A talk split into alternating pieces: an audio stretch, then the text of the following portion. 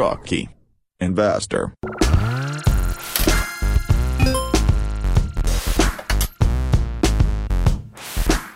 สวัสดีครับ และคุณกลับมาพบกันอีกครั้งนะครับ กับพอดแคสต์ Rookie Investor นะครับคัมภีร์ของนักลงทุนมือใหม่ที่รู้เอาไว้จะได้ไม่เสียใจทีหลังครับ และคุณอยู่กับผมครับ ผู้ดำเนินรายการคนเดิมครับท็อปธนภาครับผม และผมเอกจาก Zipmex ครับ ครับผมก็จากที่หายไปประมาณเดือนนิดๆ ก็เพราะว่าก็ต้องกราบขออภัยคุณผู้ฟังเพราะว่าทางกองบรรณาธิการเดอะโมเมนตัมนะครับ ก็มีมีการเปลี่ยนแปลงนิดหน่อยๆครับผมแต่ว่าตอนนี้ก็คัมภีร์นักลงทุนของเราก็กลับมาละ เพราะว่าช่วงเวลานี้แหละ ช่วงเวลาที่ช่องทางการหาเงินของเราหายไป เราก็ควรจะเลือกที่จะลงทุน ใช่ใช่เลยครับ ใช่เลย ครับก็ใน EP นี้นะครับ มีเรื่องที่อยากจะคุยกับ พี่เอกอย่างหนึ่งครับ เพราะว่าคือในเรื่องการลงทุนนะครับ คือต้องพูดว่าผมแล้วก็เพื่อนนะครับ ก็กระโดดเข้าสู่วงการการลงทุนนะครับ เมื่อสักประมาณหนึ่งปีกว่าๆมานี้เอง เพราะว่าช่วงนั้นนะเป็นช่วงที่โควิด -19 เข้ามาระบาดในไทยใหม่ ๆ เลย แล้วเพื่อนผมก็บอกว่าเฮ้ยท็อปลงทุนช่วงนี้ดิเพราะว่าช่วงเนี้ยมันเป็นช่วงที่แบบหุ้นตกนั่นนู่นนี่ตกมันเป็นราคาที่แบบจะไม่สามารถ หาได้ในอนาคตอีกแล้ว ถ้าเราซื้อเก็บไว้ตอนเนี้ยมันจะเป็นช่วงเวลาที่เหมาะสมมาก ๆ ผมก็เลยมีความสงสัยอยากจะมาถามพี่เอกว่า เอ้ย แล้วถ้าสมมติว่าเราดูจากพวกสถานการณ์ภายนอกครับ อย่างเช่นแบบพวกโรคระบาดหรือว่าอะไรประมาณเนี้ยเราจะรู้ได้ไงว่าสถานการณ์ช่วงไหนอะมันส่งผลต่อราคายังไงอะไรประมาณเนี้ยครับผมได้เลยได้เลย จริง ๆต้อง ถ้าเป็นพวก สถานการณ์ภายนอกครับที่จะส่งผลต่อราคาสินทรัพย์ที่เราลงทุนอะเนาะมันมีปัจจัยเยอะมากครับ เยอะจนโอ้ถ้าเอาไปเรียนนะอย่างสมมติเรียนตั้งแต่มหาวิทยาลัยนะครับ จนถึงปโทอะไรเงี้ยคือ 6 ปีก็ยังเรียนได้ไม่ครบเลยนะครับ มันจะมีปัจจัยเยอะแยะมากมายเลย แต่ว่าถ้าสมมุติสรุปให้ฟังสั้น ๆ เนี่ย มันจะมีการวิเคราะห์อยู่ 2 แบบ แบบแรกอะคือวิเคราะห์แบบท็อปดาวก็คือว่าวิเคราะห์จากภาพรวม ของเศรษฐกิจโลกเลย แล้วก็ค่อยๆไล่มาภาพรวมของเศรษฐกิจไทยอ่าแล้วก็มาดูปัจจัยที่ส่งผล แล้วก็ค่อยมาวิเคราะห์ตัวบริษัทที่เราจะเข้าลงทุน จะซื้อหุ้นหรือซื้อตราสารหนี้ของบริษัทก็แล้วแต่อะไรเงี้ย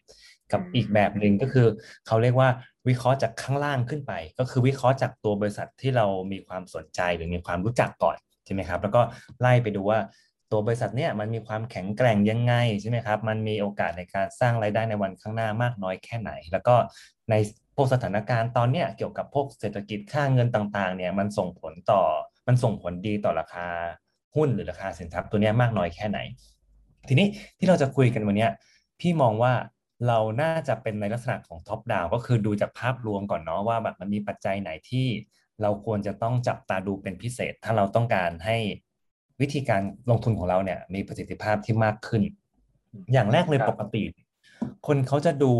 พวกตัวเลขต่างๆ ที่อาจจะประกาศออกมาจากทางภาครัฐ ประกาศออกมาจากธนาคารกลางของแต่ละประเทศอะไรเงี้ยก็จะมียกตัวอย่างเช่นนะครับ เอาง่ายๆก็จะมีพวก GDP อ่าที่เราน่าเออน่าจะรู้จักกันดี ก็คือตัวเนี้ยมันก็จะวัดการเติบโตวัดความกินดีอยู่ดีของคนในประเทศได้ประมาณหนึ่งคือประมาณว่าถ้าตัวตัว GDP ของของประเทศนั้นเนี่ยหรือของโลกนะครับ มันเป็นบวกก็แปลว่าเอ้ยในช่วงที่ผ่านมาเนี่ยน่าจะมีเรื่องราวดีๆเกิดขึ้น เศรษฐกิจดี มีคนลงทุนเยอะอะไรอย่างเงี้ยก็น่าจะส่งผลต่อราคาหุ้น แต่ถ้าช่วงที่ผ่านมาครับพอมีตัวสถานการณ์อย่างโควิด -19 เกิดขึ้นใช่ไหมครับ ทุกอย่างก็มีการล็อกดาวน์อะคนก็ไม่สามารถทำทำกิจการได้ ไม่สามารถค้าขายได้เนี่ยรายได้เขาก็น้อยลง เขาก็มาลงทุนน้อยลงใช้จ่ายน้อยลงเนี่ยมันก็จะส่งผลให้ตัวของพวกเศรษฐกิจ หรือพวกตัวเลขพวกเนี้ยมีการปรับตัวลดลง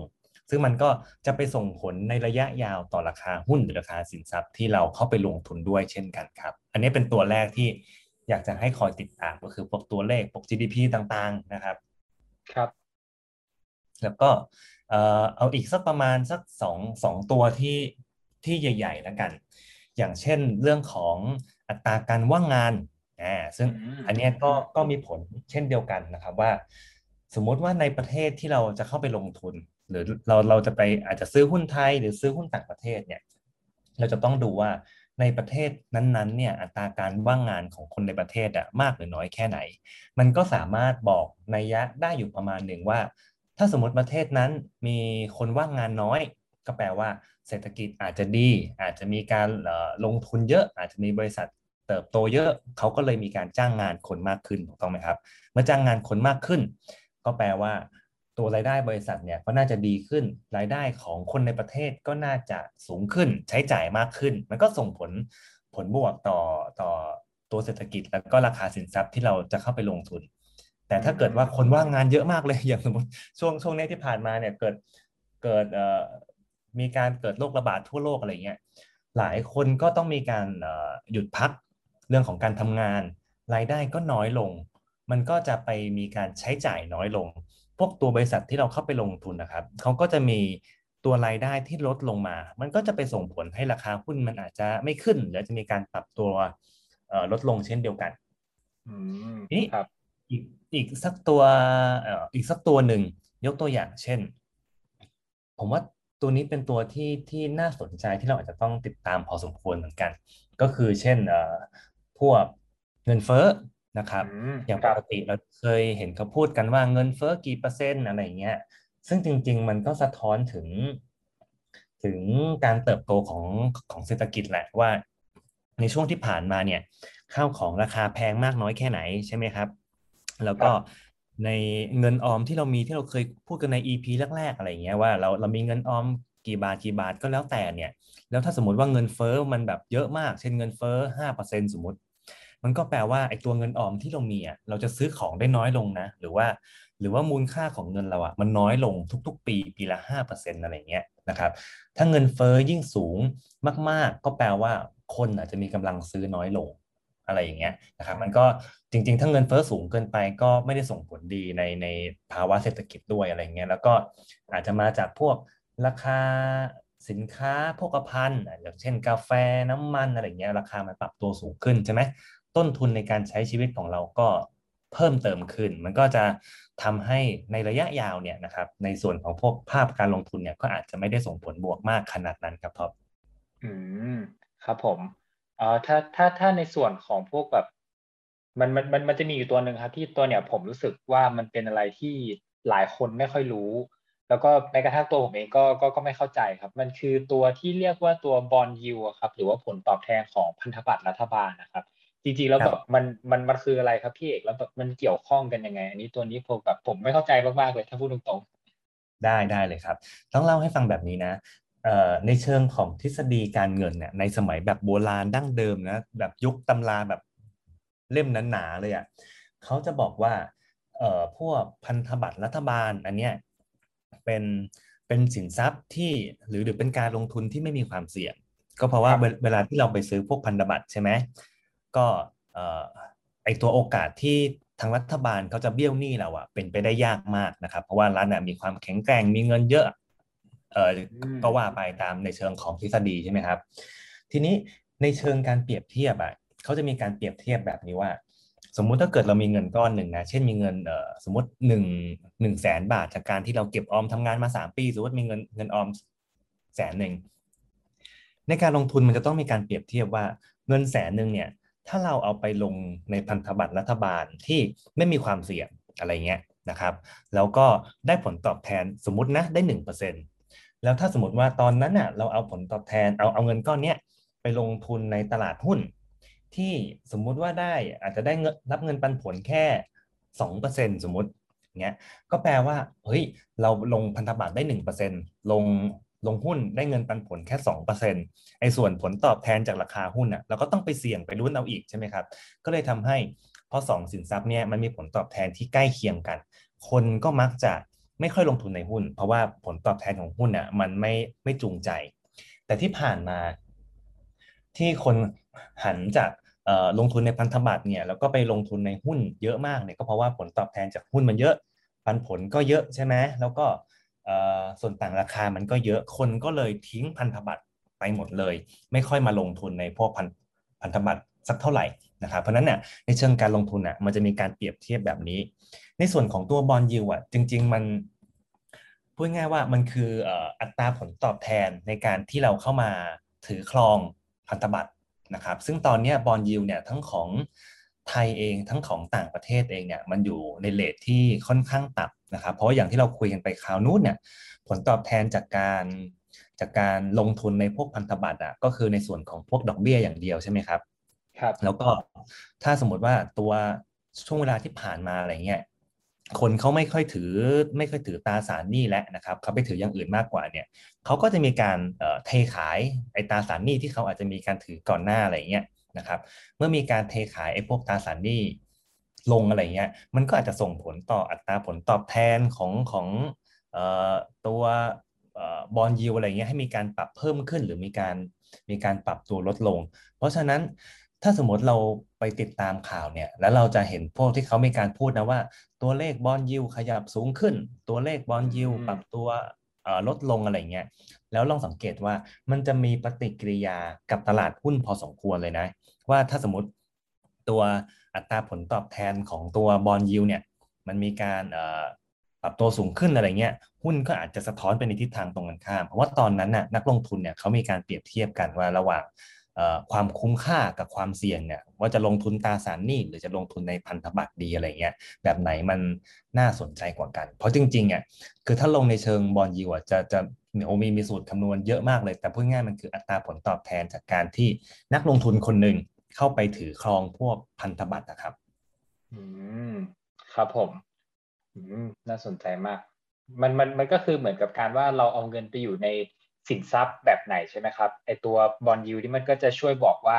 เอ้ย ในขณะนเวลานั้นอะคนอะ เอาเงินไปไว้ที่ไหนกันประมาณนี้ป่ะครับ ใช่ใช่ครับ คน คนโยกเงินมาไว้ในพันธบัตรเยอะหรือเปล่า หรือว่าโยกไปไว้ในหุ้นเยอะอะไรเงี้ยเพราะจริง ๆ ถ้าเปรียบเทียบกับหุ้นอะคนก็มักจะดูในส่วนของ dividend yield ใช่ไหมก็ dividend yield ก็จะดูจากว่าตัวอัตราผลตัวเงินปันผลที่บริษัทนั้นน่ะมีการจ่ายเทียบกับราคาที่เขามีการมีการซื้อหุ้นตัวนั้นเข้าไปอะไรเงี้ยจริงๆบอลยิวก็คำนวณคล้ายกันเลยว่าตัวอัตราดอกเบี้ย ที่ตัวพันธบัตรนั้นนะมีการจ่ายเปรียบเทียบกับตัวราคาที่เขามีการไปซื้อพันธบัตรอะไรเงี้ยนะครับ มันก็จะมีการเปรียบเทียบแบบนี้อยู่ตลอดเวลาใช่ครับ ก็ก็เป็นเป็นเรื่องที่ที่ซับซ้อนพอสมควรเหมือนกันในเชิงในเชิงการเปรียบเทียบนะครับ แต่พูดง่ายว่ามันมีผลต่อเม็ดเงินเนี่ยที่จะมูฟไปที่หุ้นดีหรือมูฟไปที่พันธบัตรดีครับอืมครับ แล้วอันนี้ทีนี้มันมีอีกประเด็นครับ จริง ๆ เรื่องเนี้ยครับมันเป็นเรื่องที่ผมสนใจมากจนทำให้ผมแบบก้าวเข้ามาในโลกการลงทุนเลยคืออในประเทศสหรัฐอะครับ คือมันจะมีการพิมพ์เงินออกมา มีการ QE อะไรประมาณเนี้ยครับที่ทำให้พวกค่าเงินของสหรัฐอะมันเฟ้อครับ ที่เนี้ยครับผมเลยอยากรู้ว่าแล้วของประเทศไทยเราครับ เรามีการที่แบบ ปิ้นเงินออกมาบ้างหรือเปล่า หรือว่าถ้าสมมติว่าประเทศไทยของเราแบบอยากจะเพิ่มเงินเข้าไปในระบบอะครับ เรามี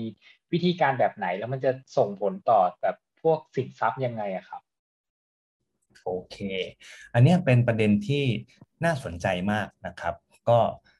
เพราะว่าสิ่งที่เกิดขึ้นก่อนหน้านี้ทั่วโลกเลยอะทั่วโลกมีการพิมพ์เงินเพิ่มนะครับ ในภาษาภาษาวัยรุ่นเลยอะก็คือแบบปริ้นเงินเพิ่มมาเลยนะครับ แต่จริงๆอะคนที่ เออประเทศที่มีการทำ QE ประเทศแรกอะไม่ใช่ทางอเมริกานะแต่เป็นทางเอ่อทางญี่ปุ่นเป็นประเทศแรกที่มีการทำ QE เลยตั้งแต่ถ้าจะไม่ผิดนะตั้งแต่ช่วงประมาณปี 2000นะญี่ปุ่นก็เริ่มใช้วิธีการแบบนี้ก็คือมีการพิมพ์เงินเพิ่มเข้ามานะครับ ทีนี้เนี่ยพอมีการพิมพ์เงินเพิ่ม พิมพ์เงินแบบเยอะมากทั้งของอเมริกาเองของญี่ปุ่นของทางยุโรปเองอะไรอย่างเงี้ยนะครับ สิ่งที่เกิดขึ้นก็คือว่า เราต้องมาดูว่าไอ้เงินที่มีการพิมพ์อะมันมันมันหนีไปย้ายไปอยู่ที่ไหนนะครับ พิมพ์เงินเพื่ออัดฉีดเข้าสู่สภาพคล่องของเศรษฐกิจ พิมพ์เงินแล้วส่งเข้ากระเป๋าของประชาชน หรือพิมพ์เงินแล้วมีการเอาไปซื้อพวกพันธบัตรเอาไปไปอุดหนุนในพวกกลุ่มที่อยู่ในพวก Wall Street อะไรอย่างเงี้ยนะครับ ซึ่งก่อนหน้านี้ การทำ QE เนี่ยส่วนใหญ่เม็ดเงินน่ะจะเข้าไปอยู่ในบริษัทที่อยู่ในพวก Wall Street หรือพวกวานิธนกิจขนาดใหญ่ใช่ไหมแล้วตัวเงินก้อนนั้นน่ะหรือคนที่มีความรู้กลุ่มเนี้ยเขาจะรู้ว่าถ้ามีการปิ้นเงินเยอะขึ้นเนี่ยเงินมันจะต้องเฟ้อใช่ไหมครับเงินเฟ้อก็แปลว่าค่าเงินของเขาเนี่ยมันจะมีการลดลง เขาก็เลยทำการโยกเงินสดที่เขามีเนี่ยได้จากการอุดหนุนหรือจาก จากรูปแบบไหนก็แล้วแต่เนี่ยเขาก็เอาไปไล่ซื้อ เอาไปเปลี่ยนจากเงินสดที่เขามีในรูปของเงินดอลลาร์หรือเงินเยนเนี่ยเอาไปเปลี่ยนเป็นสินทรัพย์ เช่น เอามาซื้อที่ดิน เอามาซื้อหุ้น นั่นเลยเราจะสังเกตเห็นว่า ในช่วงเวลาที่ผ่านมา ราคาพวกอสังหาริมทรัพย์เนี่ยปรับตัวขึ้นสูงมาก ราคาหุ้นก็ปรับตัวขึ้นสูงมากเลยนะครับสาเหตุก็เพราะว่ามาจากการที่มีการพิมพ์เงินแล้วก็ทำ QE นี่แหละนะครับ มันเลยทำให้ คนส่วนใหม่เอ่อคนส่วนใหญ่ โดยเฉพาะน้องน้องๆที่เป็นเด็กจบใหม่เนี่ยพอเวลาจบมาเนี่ย สมมติเราได้เงินเดือนสตาร์ทสมมตินะหมื่นห้าถึงสองหมื่นนะครับครับ แล้วเราพยายามที่จะมองหาพวกสังหาริมทรัพย์อาจจะเป็นคอนโดหรือบ้านสักหลังหนึ่งอะในตอนเนี้ยมันยากมาก เพราะว่าสมมติเงินเดือนหมื่นห้าเนี่ยใช้นะ สมมติใช้แบบประหยัดเต็มที่เลยรวมค่าห้องค่าห้องค่าเดินทางแล้วเนี่ยอาจจะเหลือเงินเก็บพันหนึ่งลองคิดสภาพว่าเราจะไปเอ่อ กู้แบงค์เพื่อผ่อนคอนโด เดือนละหมื่นหนึ่งอะไรเงี้ยมันมันเป็นไปได้ค่อนข้างยาก เพราะว่าต้นทุนในการใช้ชีวิตมันแพง แล้วก็ตัวราคาพวกอสังหาริมทรัพย์เนี่ยมันมีการปรับตัวสูงขึ้นด้วยใช่ไหมครับนั่นก็เป็นอีกหนึ่งปัจจัย ทีนี้ว่าเราอะจะพิมพ์เงินแบบนั้นได้ไหมนะครับ อันเนี้ยก็ในประเทศขนาดกลางและประเทศขนาดเล็กเนี่ย เป็นไปได้ยากมากที่จะมีการอัดฉีดเงินแบบจริงจังเหมือนทางอเมริกาแบบเป็นเงินไม่ได้เต็มที่อะไรเงี้ยอาจจะมีอาจจะมีทำบ้างเล็กน้อยนะครับมีการทยอยทำหน่อยเหมือนที่เราได้ตามโครงการต่างๆ อะไรเงี้ยก็มีการอัดฉีดเงินเข้าสู่ประชาชนจริงๆก็ก็อาจจะมีบ้าง แต่อาจจะไม่แบบเยอะมาก เพราะว่าการพิมพ์เงินแบบนี้ถ้าพิมพ์เยอะเยอะเกินไป แล้วประเทศอื่นเขาไม่ได้เชื่อมั่นในตัวประเทศของเรา ไม่ได้เชื่อมั่นในสภาพตัวเศรษฐกิจของเราจริงๆอะเงินเฟอ้อมันจะมันจะรุนแรงมาก อย่างในเคสของเอ่อของอาร์เจนตินาเวเนซุเอลาหรือซิมบับเวอย่างเงี้ยเขาใช้วิธีการคล้ายๆกับที่ที่อเมริกาหรือหรือทางญี่ปุ่นทำก็คือพิมพ์เงิน พิมพ์เงินเยอะมาก แต่ว่าตัวเครดิตของประเทศเขาเองเนี่ยหรือความเชื่อมั่นหรือหรือความมั่นคงของประเทศเขาเองเนี่ยในมุมมองของต่างชาติเนี่ยมันยังน้อยอยู่พ อพิมพ์เงินแบบเนี้ยคนก็แบบโอ้คุณปิ้นเงินมาใช้ได้ขนาดนี้อะไรเงี้ยรวยจังเลยอะไรเงี้ยกลายว่าค่าเงินเขาก็แบบเฟอร์มากถ้าจะไม่ผิดนะพี่ไปดู พี่เคยเห็นไม่แน่ใจว่าแบงก์ของเอ่อของอาร์เจนตินาหรือของเวเนซุเอลาครับแบงก์แบบคือของเราเนี่ยเต็มที่ก็คือพันเอ่อหนึ่งพันบาทใช่ไหมครับคือเป็นเป็นขนาดแบงก์ที่ใหญ่สุดแล้วของบ้านไม่ไม่แน่ใจว่าหลักล้านหรือหลักสิบอะก็คือแบงก์แบบสิบล้านอะไรอย่างเงี้ย แบงค์สิบล้านนะคือธนบัตรสิบล้าน ใช่ แล้วก็เอาไปซื้อของได้หน่อยหนึ่งอะแต่คือแบบมูลค่าที่ที่ตาอยู่บนแบงก์อะเป็นตัวเลขอะพี่เข้าใจว่าไม่แน่ใจว่าหลักหลักล้านหรือหลักสิบล้านเนี่ยแล้วก็ไปซื้อของได้แบบหน่อยนึงอะไรอย่างเงี้ยนะครับ ก็เราอาจจะทำแบบแบบเขาไม่ได้ขนาดนั้นนะครับครับแสดงว่าเอ่อ งั้นแสดงว่าไอไอเรื่องของการปิ้นเงินนะครับ ถ้าถ้าสมมติว่าเป็นประเทศไหนที่มีความพูดไงดีระบบเศรษฐกิจยังมีมีความเชื่อมั่นที่ต่ำเงินตัวนั้นมันก็ไหลออกไปอยู่ประเทศอื่นไม่ได้ มันก็คือจะแบบวนอยู่ในประเทศใช่ไหมครับ ก็ทำให้แบบเงินมันยิ่งเฟ้อรุนแรงประมาณนี้ป่ะฮะใช่ใช่ครับ ใช่ครับ ก็ยิ่งถ้าแบบ ถ้ามีการเอ่อเป็นเป็นเงินเยอะขึ้นอะไรเงี้ย ต่างชาติเขาก็แบบ โอ้เขาไม่มาลงทุนบ้านเราดีกว่าอะไรเงี้ย หรือหรือไม่ไปลงทุนในประเทศนี้ดีกว่าประเทศนี้แบบพิมพ์เงินพิมพ์เงินมาเยอะมากอะไรเงี้ยอย่างสมมติว่าเพราะว่าเรื่องของของเงินเนี่ยมันมันจะมีการคอมเพลเทียบเทียบกับเงินเงินต่างชาติใช่ไหมครับ อย่างสมมติว่าญี่ปุ่นกับเงินเงินไทยบาท ถ้าสมมติว่าเรามีการพิมพ์เงินเยอะมากอะไรเงี้ยพิมพ์เงินแบบมีมีเงินเต็มประเทศเลย เวลาที่ต่างชาติจะเข้ามาลงทุน สมมตินะ มาซื้อข้าวของซื้อที่ในการประกอบกิจการอะไรเงี้ย แปลว่าเขาจะต้องใช้เงินเยอะเพิ่มขึ้นกว่าเดิมมาก ในการที่จะเอาเข้ามาซื้อที่ในประเทศที่มีการพิมพ์เงินแบบนั้นใช่ไหมครับอย่างสมมติปกติเขาจะมาซื้อที่แปลงหนึ่งเขาใช้เงินล้านนี่พอประเทศนั้นมีการพิมพ์เงินเยอะพิมพ์เงินแบบเยอะมาก ราคาที่ดินราคาของในประเทศมันก็จะมีมีการสูงขึ้น อย่างสมมติไข่จากใบละสิบบาท กลายเป็นไข่ใบละพันบาทเนี่ยเวลาต่างชาติจะเข้ามาลงทุนอะเขาก็มองแล้วว่าโอ้เงินเขาเนี่ยเเวลาจะเข้ามาเนี่ยต้องมาซื้อไข่ จากใบละสิบาท เป็นใบละพันบาทอะไรเงี้ยเพราะว่าเงินเฟ้อเยอะหรือว่าประเทศนี้พิมพ์เงินเยอะเขาก็ไม่มาเขาก็ไปลงทุนที่ประเทศอื่นแทนแปลว่าคนในประเทศเนี้ยจะกลายเป็นจะจะไม่มีต่างชาติเข้ามาลงทุน แล้วคนที่เดือดร้อนจะเป็นคนในประเทศเองด้วย เพราะว่าข้าวของแพงขึ้นตัวเองใช้ชีวิตยากขึ้น และที่สำคัญคือสุดท้ายอะทุกในประเทศที่มีการพิมพ์เงินแล้วตัวเงินเฟ้อเกิดขึ้นรุนแรงแบบเนี้ยโดยส่วนใหญ่นะครับที่ที่พี่ดูอะจะมีแบบกึ่งๆ เหมือนเป็น มีมีมีการเอ่อมีการมีความมีความวุ่นวายภายในประเทศอะเยอะเยอะมากจริงลองลองไปข่าวพวกประเทศเวเนซุเอลาเอ่อซิมบับเวพวกเนี้ยมีมีเหตุการณ์แบบนี้เกิดขึ้นเยอะเหมือนกันครับ ก็ก็ต้องก็ต้องระมัดระวังในใน แล้วก็ต้องคอยตามข่าวในเรื่องนี้ด้วยว่าถ้ามีการแบบปิ้นเงินมากเป็นพิเศษในประเทศไหนอะไรเงี้ยประเทศนั้นก็อาจจะน่าเป็นห่วงเล็กน้อยครับอืมครับแต่ว่าทุกครั้งที่มีการปิ้นเงินเนี่ยครับคือเขาจะ แต่ละประเทศเขาจะมีการบอกใช่ไหมครับเขาไม่ได้แบบแอบปิ้นกันใช่ไหมฮะหรือว่ายังไง ก็เอ่อที่คงไม่ไม่ค่อยได้บอกสักเท่าไหร่ใช่ครับจริงอะจริงจริงจริงของของบ้านเราอะ ของของทั้งโลกเลยครับ ถ้าย้อนไปยุคก่อนหน้านี้ประมาณปีหนึ่งเก้าเจ็ดหนึ่งอะหนึ่งเก้าเจ็ดหนึ่งยุคก่อนหน้าเป็นยุคที่เราจะต้องมีการเอาสินทรัพย์บางอย่าง เช่นทองคำใช่ไหมเอามาเก็บไว้ที่ ที่คลังของประเทศนั้น และคนเอ่อทางธนาคารกลางหรือทางทางรัฐบาลเองเนี่ยเขาจะมีการพิมพ์เงินออกมา ให้เท่ากับมูลค่าของทองคำที่มีการมีการแบ็กอัพไว้ใช่ไหมครับ แต่หลังจากหลังจากปีนั้นนะปี 1971เนี่ยที่ทางอเมริกาเนี่ยเขาก็เนื่องจากเขามีไปทำสงครามเวียดนามเนาะแล้วเขาก็แบบใช้จ่ายแบบเกินเบอร์มากแบบมือเติบมากอะไรเงี้ยคนก็เลยสงสัยว่าเฮ้ยเขาเนี่ยพิมพ์เงินเท่ากับตัวทองคำที่เขามีการแบ็กอัพหรือเปล่า เขาก็ไปตรวจสอบดู ก็สรุปคือ คืออเมริกาแอบพิมพ์เงินอยู่นานมาก แล้วก็ไม่บอกใครด้วยว่าว่าทองคำที่มีการแบ็กอัพไว้เนี่ยเขาเขาไม่ได้สนใจแล้วอะไรเงี้ยจนปีนั้นน่ะเขาก็ประกาศเลยว่าเอาอย่างนี้แล้วกันไม่ต้องเอาทองคำมา backup แล้วเขาอะสามารถพิมพ์เงินเท่าไหร่ก็ได้ ที่เขาต้องการให้ทุกประเทศเนี่ยเชื่อมั่นในประเทศเขาก็พอ เพราะตอนนั้นเนี่ยเขาเป็นเป็นมหาอำนาจเขามีนิวคงนิวเคลียร์เขาแบบมีกำลังทหารเยอะใช่ไหมครับ ก็แปลว่าเขาไม่ต้องมีทองคำ backup แล้ว และทุกประเทศตอนเนี้ย ก็สามารถพิมพ์เงินได้โดยที่ในในเชิงทฤษฎีนะครับ ไม่ต้องมีอะไร backup เลย ก็ไม่ไม่ต้องมีทองคำมามาแบ็กไม่ต้องมีสินทรัพย์ไหนมาแบ็กเลยอะไรอย่างเงี้ยก็สามารถสามารถทำได้ แต่ในอเมริกาก็จะมีการบอกนะว่าอะในเดือนนี้จะมีการพิมพ์เงินเพิ่มมา 1.1เอ่อ1.9เอ่อล้านล้านดอลลาร์อะไรเงี้ยเขาเขาก็จะมีการบอกมาบ้าง แต่ว่าในระหว่างทางก็ไม่แน่ใจว่าว่าว่าเขาทำจริงจังมากน้อยแค่ไหนอะไรเงี้ยครับ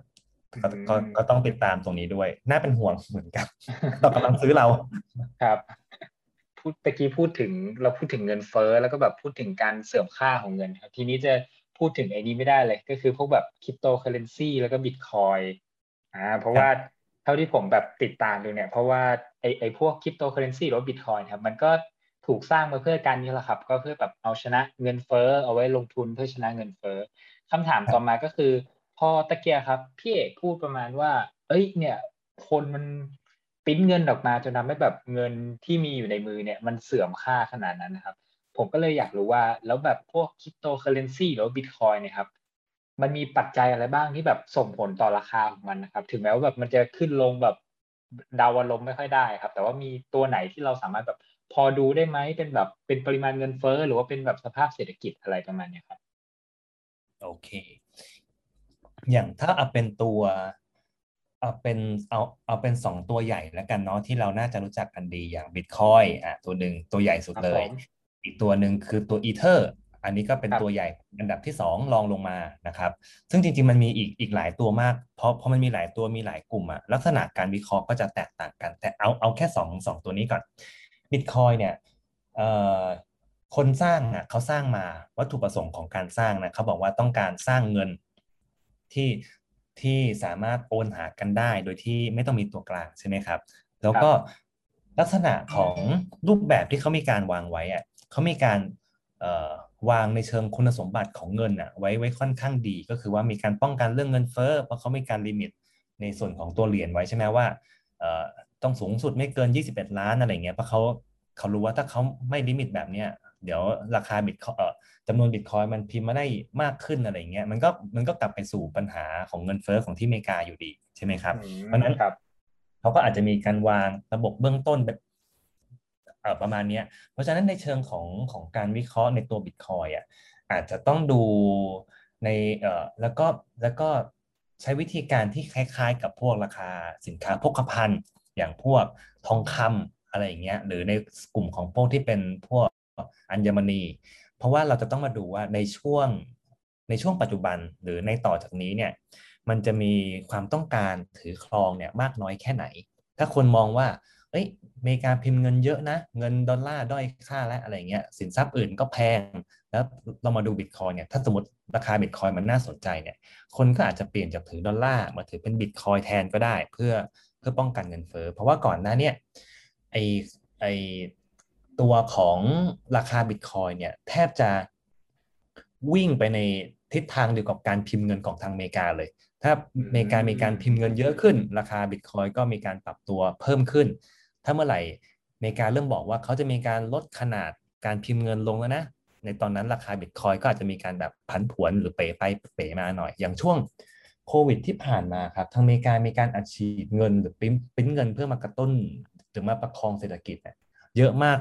เยอะมากเลยนะครับ นั่นนั่นทำให้เป็นที่มาของราคาบิตคอยที่วิ่งขึ้นไปจากแบบ ผมจำได้นะจาก ตอนนั้นประมาณสักสี่แสนมั้งครับ ช่วงช่วงนั้นน่ะแล้วก็วิ่งขึ้นไปถึงสองล้านเลยเพราะว่าอเมริกาพิมพ์เงินหนักมากอะไรเงี้ยเพราะนั้นก็ต้องดูเรื่องของเอ่อ demand และก็ในส่วนของ supply ทีนี้สั้นๆอีกตัวหนึ่งที่ชื่อว่าอีเทอร์อันนี้จะมีลักษณะที่แตกต่างจากบิตคอยหน่อย อันนี้ในเชิงปัจจัยที่เราจะวิเคราะห์เนี่ยอาจจะต้องวิเคราะห์ว่า ตัวโทเค็นชนิดนี้เนี่ยเขาคนคนที่ซื้ออะซื้อไปทำอะไร ยกตัวอย่างเช่นเอ่อมันมันจะคล้าย ๆ กับพวกพวกเป็นเอ่อเป็นสแตมของของร้านค้าสักร้านหนึ่ง หรือเป็นคูปองของของบางร้านอะไรเงี้ยอย่างสมมติบางกิจการเขามีการซื้อซื้อขายของใช่ไหมครับ แล้วก็จะมีการบอกว่าถ้าซื้อของได้ได้มากน้อยแค่ไหนเนี่ยจะมีการ มีการให้คูปองเนี่ยเป็นส่วนลดหรือใช้แทนเงินสดในครั้งถัดไปเนี่ยซึ่งไอตัวเนี้ยไอตัวคูปองตัวเนี้ยมันก็จะมีมูลค่าในตัวของมันเองด้วยใช่ไหมครับ ทีนี้ถ้าเกิดว่าเราเราสามารถเอาคูปองเนี้ยไปใช้ทำนู่นนู่นนี่นั่นได้เยอะมากมายเนี่ยก็มีโอกาสที่คูปองตัวเนี้ยมันจะราคาปรับตัวสูงขึ้น เพราะฉะนั้นในเชิงของอีเทอร์เนี่ยเราอาจจะต้องมาวิเคราะห์ว่า ในมุมของผู้ใช้เนี่ยเขามี utility มากน้อยแค่ไหนในการที่จะเอาเหรียญนี้ไปใช้ ใช้ทำบางอย่าง เช่นกระโดดเข้ามาโลก d e f าอะเวลาจะซื้อพวก NFT อะหรือพวกสินทรัพย์ดิจิตอลที่เป็นเชิงแบบภาพวาดอะไรเงี้ยภาพกราฟิกเนี่ยก็จะต้องมาซื้ออีเทอร์แล้วเอาไปจ่ายเป็นค่าธรรมเนียมในการที่แบบเข้าไปซื้อขายพวก NFT ที่ตอนนี้กำลังเติบโตขึ้นแบบอย่างมีนัยสำคัญ demand มันก็จะเยอะขึ้นราคาก็จะเพิ่มสูงขึ้นประมาณนี้ครับท็อปอืมครับก็คือในส่วนของ คริปโตเคอเรนซีถ้าเป็นแบบ Bit coin เนี่ยก็คือเรามองมันว่ามันเหมือนเป็นแบบสินทรัพย์อย่างหนึ่งที่ใกล้เคียงกับพวกทองคำอะไรพวกนี้ในเมื่อแบบเงินมันเฟ้อขึ้นราคามันก็สูงขึ้นตาม เพราะว่าเงินมันด้อยค่าประมาณนี้ป่ะครับ ใช่ครับใช่เลยใช่เลย แล้วในส่วนของอีเทอร์นี้ก็ต้องไปดูแบบ demand supply ของมันว่า เอ้ย คนมันต้องการซื้อไปมากแค่ไหน ประมาณนี้ใช่ไหมฮะใช่ครับ ซื้อไปทำอะไรแล้วไอ้ที่ที่เขาซื้อซื้อไปทำเนี่ย มันมันเติบโตมากแค่ไหน ซึ่งช่วงช่วงที่ผ่านมาเนี่ยตลาดเอ่อโลกของของ d e f าหรือตัว Decentralized Finance เนี่ยมันมันโตมากเลยใช่ไหมครับ แล้วก็การซื้อขายสินทรัพย์ชนิดใหม่อย่างพวก NFT อะไรอย่างเงี้ยที่ตอนนี้คนไทยตื่นตัวพอพอสมควรนะในกลุ่มของคนที่เป็นเอ่อเป็นพวกศิลปินอะไรอย่างเงี้ยนะครับ พอพอสองตลาดนี้โตอะเวลาคนจะเข้าไปทำกิจกรรมในสองตลาดเนี้ย เขาก็จะต้องมาซื้อตัวเหรียญอีเทอร์ตรงเนี้ย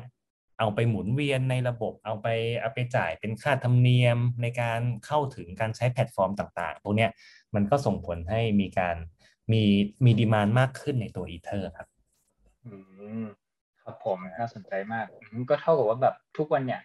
เออเราก็มีสินทรัพย์ใหม่ ๆ เกิดขึ้นทุกวันนะครับ เอาไว้ให้เราลงทุนกันใช่มีเยอะเยอะมากครับ เยอะแบบ เยอะจนบางทีพี่ก็ ดูไม่ทันเหมือนกัน ครับผมก็สำหรับ EP นี้น่าจะฝากไว้เท่านี้ก็คิดว่าจากที่ทุกคนนะครับได้ได้ฟัง EP นี้ไปก็น่าจะพอที่จะวิเคราะห์ได้ว่าเฮ้ยสภาพแบบปัจจัยภายนอกเนี่ย มันส่งผลยังไงกับสินทรัพย์ที่แบบเราสนใจกันบ้าง ไม่ว่าจะเป็นหุ้นพันธบัตรรัฐบาลหรือแม้กระทั่งแบบคริปโตเคอเรนซีนะครับ ก็ผมกับพี่เอก EP นี้อาจจะฝากไว้เท่านี้ครับผม ครับ ก็ขอบคุณพี่เอกมากครับ สวัสดีครับ ครับ สวัสดีครับ